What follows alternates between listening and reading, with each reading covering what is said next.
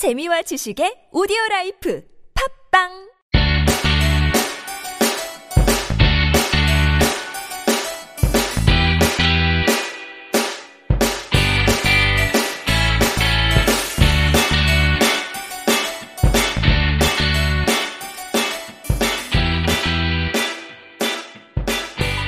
찾아가는 법률 서비스를 지향하는 법률사무소 시우 김삼연 변호사입니다. 56번째 함께 있는 민법을 시작해 보도록 하겠습니다. 아, 오늘 사무실에 나오는데 날씨가 어, 물론 약간 쌀쌀한 기운 아직 남아 있지만 어, 봄이 온 듯한 어, 그런 기분이 느껴졌습니다.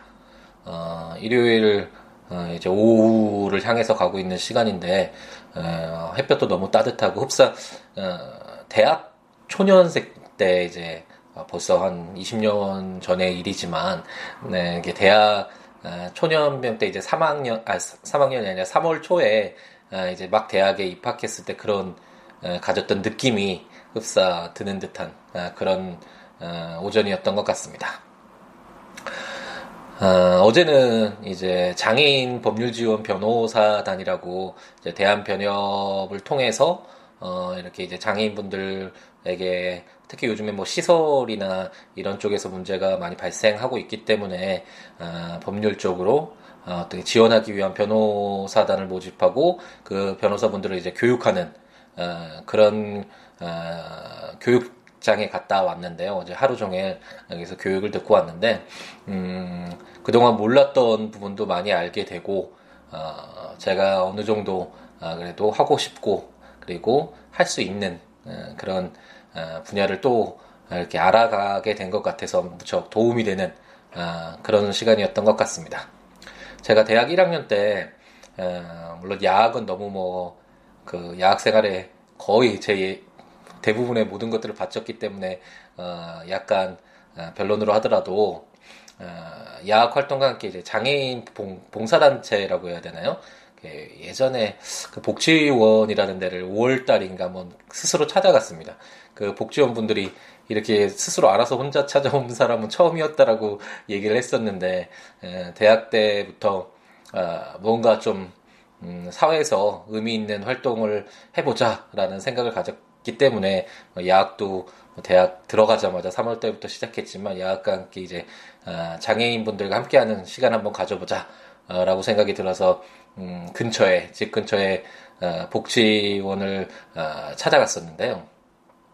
그때 어, 물론 거 복지원에서 이제 운영하는 무슨 어, 교육 프로그램도 있었고 무슨 독서 토론 그런 장인분들과 함께하는 그런 어, 모임에도 갔고 그리고 외부적으로 뭐 그 활동하는 어, 그런 곳에서 이렇게 참여하고 그런 활동도 있었지만 어, 그것보다도 무척 소중하게 느껴졌던 건 그때 이렇게 음, 장인분들과 1대1 매칭이라고 해야 되나요? 이렇게 어, 해주는 어, 것이 있었는데 어, 저는 어, 어떤 형과 누님 의 장애를 갖고 계신 어, 분들과 이제 매칭이 돼서 그분들과 인연을 맺게 됐는데 어, 제가 오히려 너무 많은 것들을 배울 수 있었던 어, 그런 소중한 시간이었습니다. 지금까지도 연락을 하고 어, 많이 못 봐서 어제도 교육을 듣다가 어, 형한테 카톡을 보내면서 아, 형이 이게 모범 답안인데 그동안 못 봤다고 보고 싶다라고 이렇게 카톡을 보내기도 했었었는데요.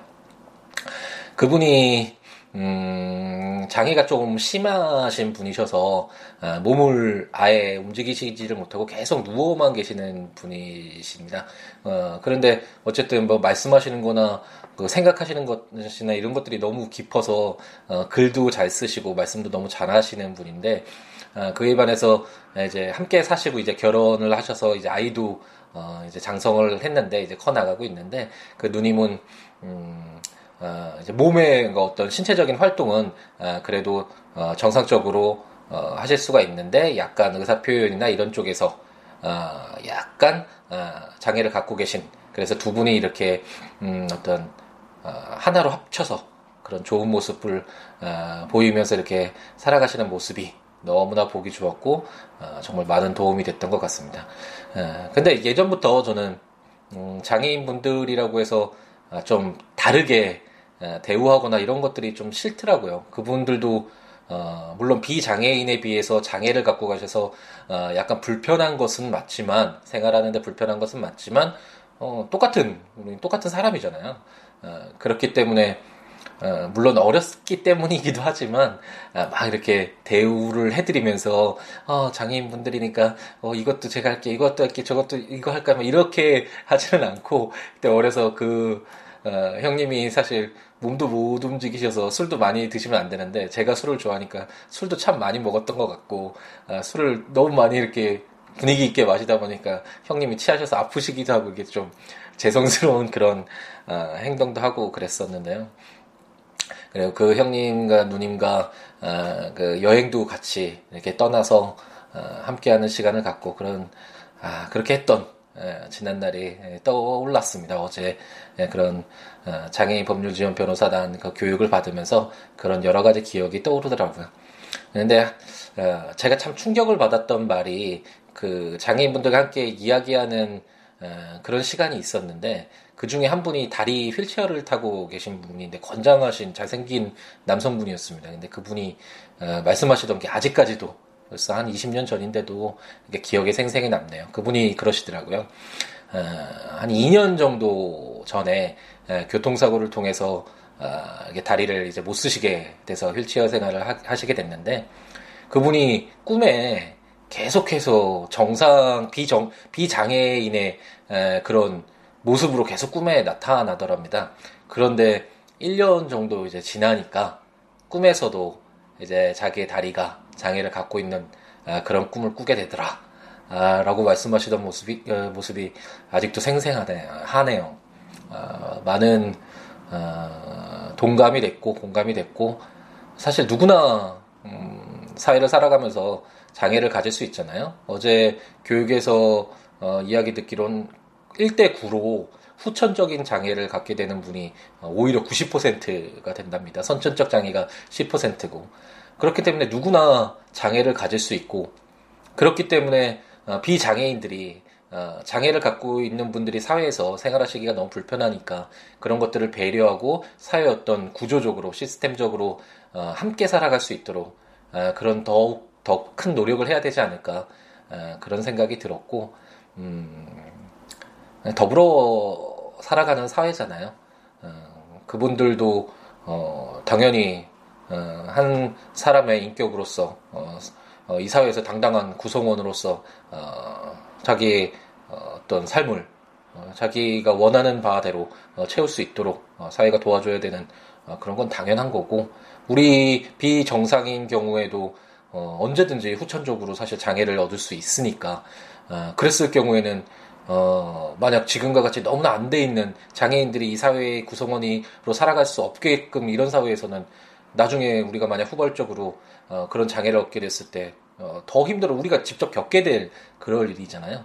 그렇기 때문에, 아, 사회 구성원들에 대한 우리 주위의 이웃에 대한 좀 시선을 에, 많이 에, 따뜻하게 그리고 관심을 가지고 어, 바라보고 그리고 뭔가 고쳐갈 수 있는 부분들 개선해야 되는 부분들은 어, 고쳐갈 수 있도록 목소리를 내고 어, 좀 힘을 합치고 그런 모습이었으면 좋겠다라는 생각이 들었습니다. 그러면 이제 저희는 함께 있는 민법 음 이제 소유권의 취득 부분으로 들어가도록 하겠습니다.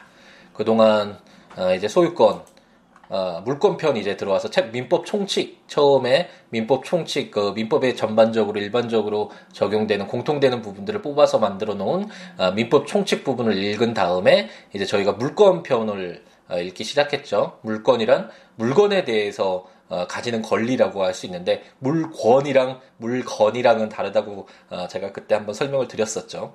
물건에 대한 어, 그런 어, 권리가 바로 물권, 권리할 때 물권이겠죠. 어, 라는 점을 설명을 드렸고 채권과의 비교를 통해서 설명을 드렸고 물권에 공통적으로 적용되는 총론 부분을 읽은 다음에 기본적인 물건으로서 점유권에 대한 규정들을 다 읽었고 점유권이라는 거 이제 입에서 이제 좀 수술 나오시죠.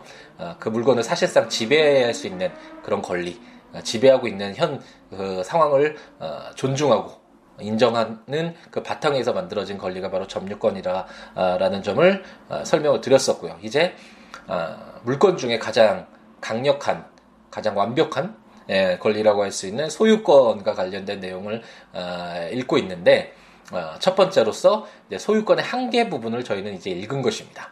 어, 그러니까 이것이 어, 입법 기술상의 문제일 수도 있는데 법률이라는 것이 사실 어, 정상적인 경우에서는 법률이 필요가 없잖아요. 예, 흔히들 우리가 어, 법을 모르고 법을 법 없이 사는 사람이다라는 이야기 많이 하잖아요. 어, 그처럼 뭐 정상적으로 올바르게 살아간 사람은 사실 법이 필요 없는 거잖아요. 그래서 법률이라는 것도 어, 가장 정상적이고 일반적인 내용을 담을 필요는 없겠죠.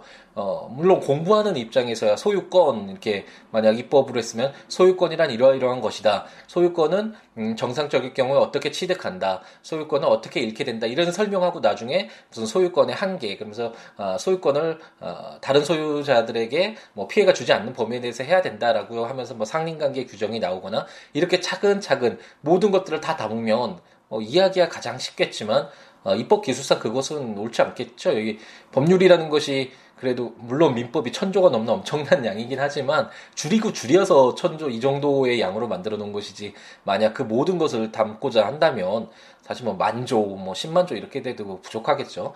그렇기 때문에 어, 법률이라는 건 어, 약간은 좀 어, 정상적이지 못한 그리고 어떤 분쟁이 발생한 그런 모습들을 예정하고 어, 담을 수밖에 없는 것이고 그러다 보니 소유권 이제 들어왔지만 소유권을 어, 떻게 취득하고 소유권이 무엇이고 이런 설명보다는 오히려 소유권의 한계라는 제목으로 어, 물론 소유권은 물건을 사용수익 처분할 수 있는 강력한 어, 물건이지만 어, 이런 소유권을 행사하는 데 있어도 어, 제한이 있다, 한계가 있다라는 내용을 먼저 어, 읽은 것입니다. 그런 조문들이 먼저 규정되어 있었던 것이죠. 어, 지금까지 저희가 읽었던 내용들이 바로 그런 소유권의 한계와 관련된 내용으로서 어, 이제 상린관계 규정이 어, 216조부터였죠. 216조부터 244조 굉장히 많은 조문을 통해서 어, 이제 소유권의 한계와 관련된 내용들 상린관계 규정들이 어, 규정되어 있었습니다. 우리가 그것을 읽었습니다. 그럼 오늘부터는 이제 어, 이제 알겠다. 소유권이 어떤 것인 줄 알겠고 이렇게 한계가 있다라는 건 알겠다. 그럼 이제 소유권을 어떻게 취득할 것인가와 관련된 내용을 아, 읽게 되겠습니다. 제가 이제 점유권과 관련된 내용들을 설명을 드리면서 아, 이제 소유권에서 이 점유권에 관련된 내용들이 많이 아, 적용이 될 것이고 뭐 취득시효 이런 내용들을 아, 보면 좀 재밌을 거다라고 설명을 드렸었는데 음, 이제 그런 내용을 읽게 됩니다. 이 소유권 취득뿐만 하더라도 저희가 오늘 읽게 될 것이 이제 취득시효와 관련된 규정들을 네 개의 조문을 읽게 될 텐데 어, 사실 어 그 그냥 그 순서대로 생각을 해보자면 소유권을 취득하는 건 가장 일반적으로 어제 아, 지난번 시간에 제가 잠시 언급을 해드렸지만 어, 소유권을 우선 가지고 있는 갑돌이가 소유권 뭐 주택의 소유권을 가지고 있었을 때 을돌이가 그 소유권을 가지 취득하기 위해서는 어, 대가를 지급하고 그 부동산을 넘겨받고 어, 등기를 하면 당연히 소유권을 취득하겠죠. 그래서 그런 내용부터 사실 소유권의 취득이라는 제 2절 소유권의 취득 그러면 사실 그런 내용부터 언급을 해주면 어, 편하겠지만 읽기 읽기가 좋겠지만 음, 그런 내용들은 당연한 거잖아요. 그리고 물권편 처음 시작하면서 총칙에서 어, 이제 부동산의 소유권을 취득하기 위해서 이전하기 위해서 어, 등기가 필요하다는 내용은 언급이 이미 됐었으니까 공통적으로 적용되는 어, 이제 더 이상 그렇게 일반적이고 어, 그렇게 문제가 되지 않는 상황에 대해서는 설명을 하지 않고 어, 제 2절 소유권에 취득하면서 제일 먼저 나온 것이 바로 취득시효. 취득시효라는 것은 어, 원칙적으로 소유권이 없는 사람이 어, 어느 일정한 기간 동안 요, 어, 그 부동산을 소유하, 아, 점유하면서 어, 어떤 요건을 충족시키면 소유권을 취득하는 그런 예외적인 사실 경우거든요. 그러니까 그런 내용들이 바로 나오는 이유도 바로 아, 법률의 어떤 특성, 어, 그런 어, 규정해야 될 필요가 있는 내용들, 분쟁이 발생할 여지가 있는 에, 그런 약간은 정상적이지 못한 아, 그런 상황들을 규율하는 것이 바로 법률이기 때문에 이런 순서대로 이렇게 입법이 되어 있다라고 생각을 하시고 한번 접근을 하시면 아, 좀더 쉬우실 겁니다. 사실 저도 음, 그러니까 공부를 할 때 가장 아쉬웠던 점이 어렸을 때 공부를 할 때 가장 아쉬웠던 점이 이렇게 설명을 해주시는 분들이 그 없으셔서 물론 제 잘못이 가장 크지만 어, 어렸을 때 수학이나 그 과학에 대한 중요성 제가 예전에 한번 언급을 했는지 잘 모르겠네요. 그런 부분에 있어서도 왜 과학과 수학을 아, 공부를 해야 되는지에 대해서 아, 설명을 해주시는 분이 없어서 그게 흥미를 잘 못 갖게 되더라고요. 그리고 사법고시를 준비하면서 이제 법학을 접하면서도 어, 문제를 풀기 위한 그렇게 공부를 하다 보니까 이 사실 입법이 왜 이렇게 되어 있는지, 왜 이렇게 어렵고 순서도 뭐그좀 체계적이지 않은 것 같고, 왜 이런지에 대해서 참 의문이 많았음에도 불구하고 생각할 사실 시간이 없었죠. 뭐 외우고 암기하고 문제 풀고 시험 준비를 하다 보니까.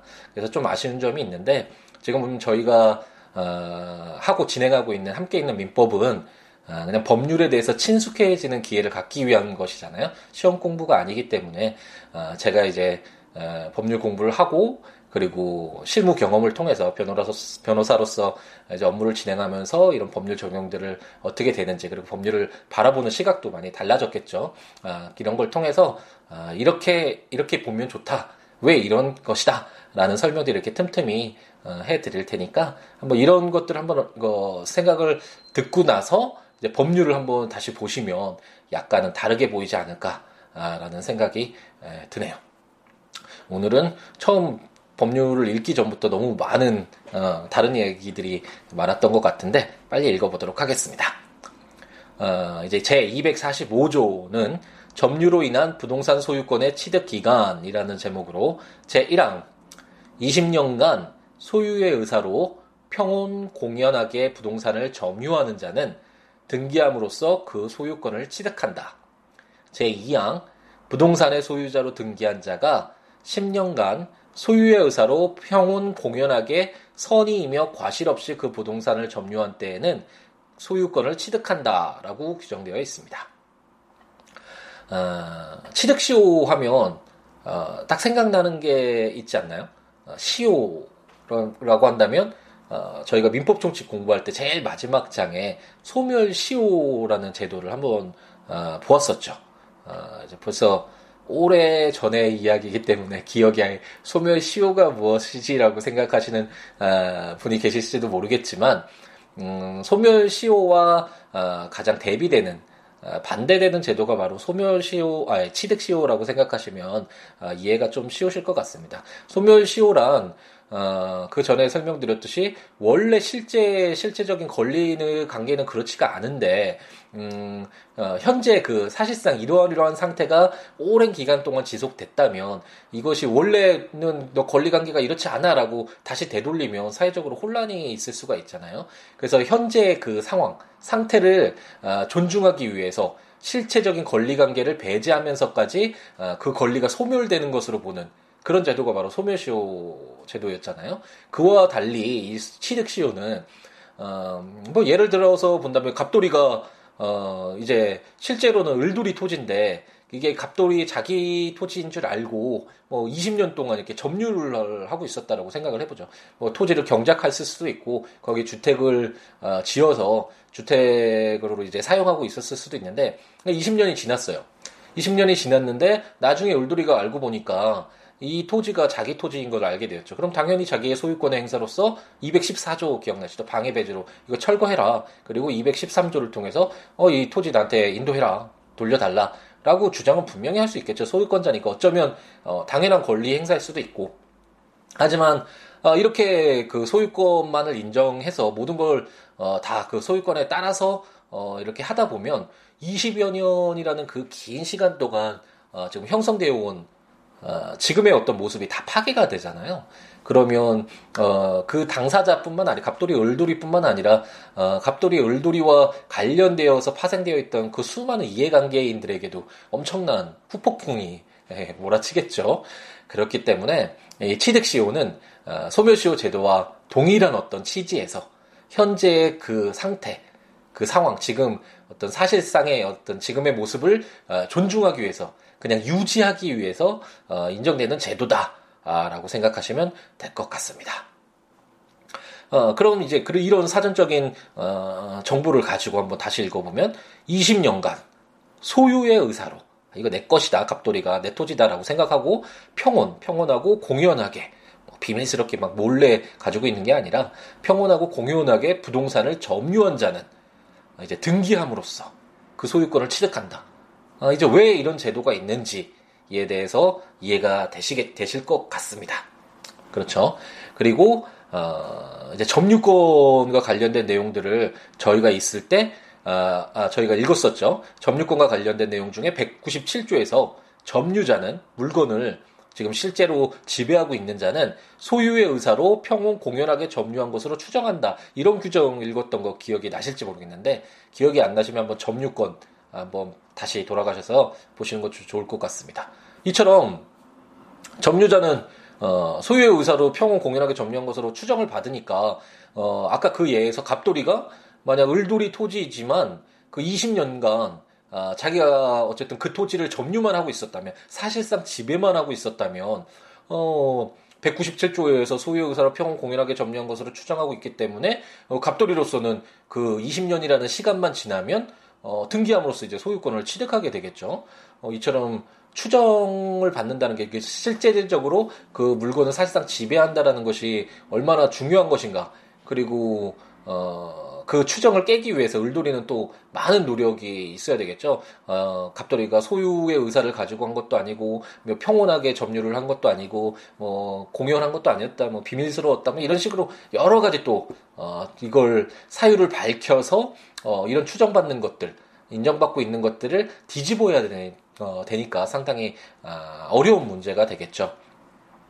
그렇기 때문에 이 취득시효 제도는 어, 어쨌든 그 현재 사실 관계, 아, 이 사실관계를 아, 존중하기 위해서 인정하기 위해서 인정되는 제도고 제1항에서는 아, 뭐 등기랑은 상관없이 20년 동안 기간이 상당히 근데 길죠. 소유의 의사로 평온 공연하게 부동산을 점유하고 있었던 사람은 갑돌이는 이제 등기만 하면 그 소유권을 취득한다라고 되어 있고 제2항은 약간 다른 제도인데 부동산의 소유자로 등기한 자가 그러니까 실제 권리자가 아닌데 소유권자가 아닌데 부동산의 소유자로 이제 등기가 되어버린 어, 그런 경우입니다. 이렇게 등기한 자가 이제 10년간 어, 이건 등기가 되어 있는 경우이기 때문에 기간이 아, 반으로 줄어들죠. 10년간 소유의 의사로 평온 공연하게 그리고 이제 선의이며 과실 없이라는 또 다른 요건도 들어가지만 어쨌든 어, 이렇게 10년 동안 어, 등기가 되어 있던 사람은 어, 그 부동산을 점유할 때는 이제 소유권을 취득한다라는 이제 등기부 취득시효 제도를 어, 규정하고 있습니다. 그래서 제 1항의 어, 2항 경우가 이제 어, 점유 어, 취득시효라고 하고 어, 제 2항이 이제 등기부 취득시효라고 이렇게 나누어지긴 하는데 어, 어쨌든 근데 2항의 경우에는 어, 권리자가 아님에도 어, 등기부상의 소유자로 등기한 경우가 그렇게 많지는 않겠죠. 그래서 2항의 경우는 뭐 제1항에 비해서는 많이 적용되는 규정은 아니라고 어, 보시면 될 것 같고 저도 어, 부동산과 관련된 소송을 굉장히 많이 했었는데 제2항을 통해서 이렇게 어, 소송을 진행했던 적은 없고 1항은 정말 많이 사용됩니다.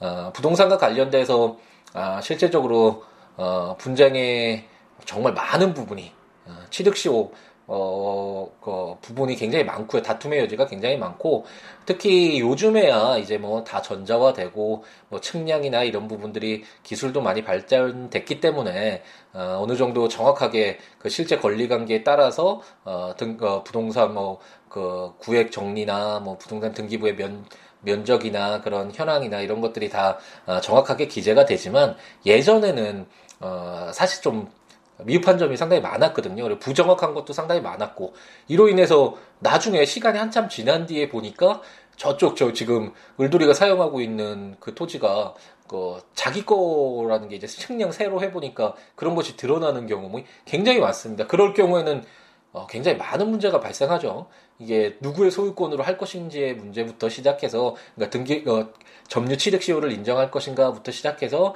그동안 만약 인정되지 않는다면 그동안 발생했던 뭐 부당이득에 그 부당하게 자기 토지 아닌데 그 토지를 사용하면서 이득을 취한 거잖아요. 그래서 그 부당이득을 어떻게 산정할 것인지부터 굉장히 많은 문제들이 이해관계가 굉장히 많이 걸려 있는 그런 문제로 발생을 하는 경우가 많고 그렇기 때문에 어, 취득시효 이 규정 245조는 굉장히 많이 사용이 됩니다.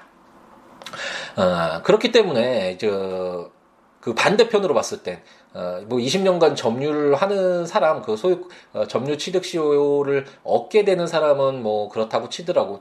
치더라도 그 상대방으로서는 당연히 어, 이제 자기 권리를 어, 유지하기 위해선 잃지 않기 위해선 어, 당연히 자기 권리 아, 자기 소유권의 어, 범위에 들어가는지 안 들어가는지 그리고 자기 소유권을 제 3자가 점유하고 있는지 안 점유하고 있는지 이런 부분들을 계속 확인하고 권리 행사를 할 필요가 있겠죠. 왜냐하면 아까 어, 말씀드렸듯이 점유권 규정에 의해서 실질적으로 그 물건을 그 부동산을 점유를 하고 있으면 사실상 지배를 하고 있으면 어, 그 사람 소유의 의사로 뭐 평공헌하게 점유한 것 으로 추정한다 뭐 한다 뭐 한다 이렇게 인정받고 그러니까 실질적으로 인정받고 시작되는 것들이 너무 많기 때문에 그 권리자가 오히려 어, 그런 것들을 다 뒤집어야 되는 그걸 반증이라고 하는데 반증은 상당히 어렵거든요. 그러니까 입증한다라는 게 그 재판에서 어, 제가 예전에도 설명드렸던 것 같은데 재판에서 가장 핵심은 사실 입증이라고 할 수 있는데 주장은 누구나 할 수 있잖아요. 자기한테 유리한 뭐 이런 이러한 사실이 있었습니다. 이렇 이렇다고 생각됩니다.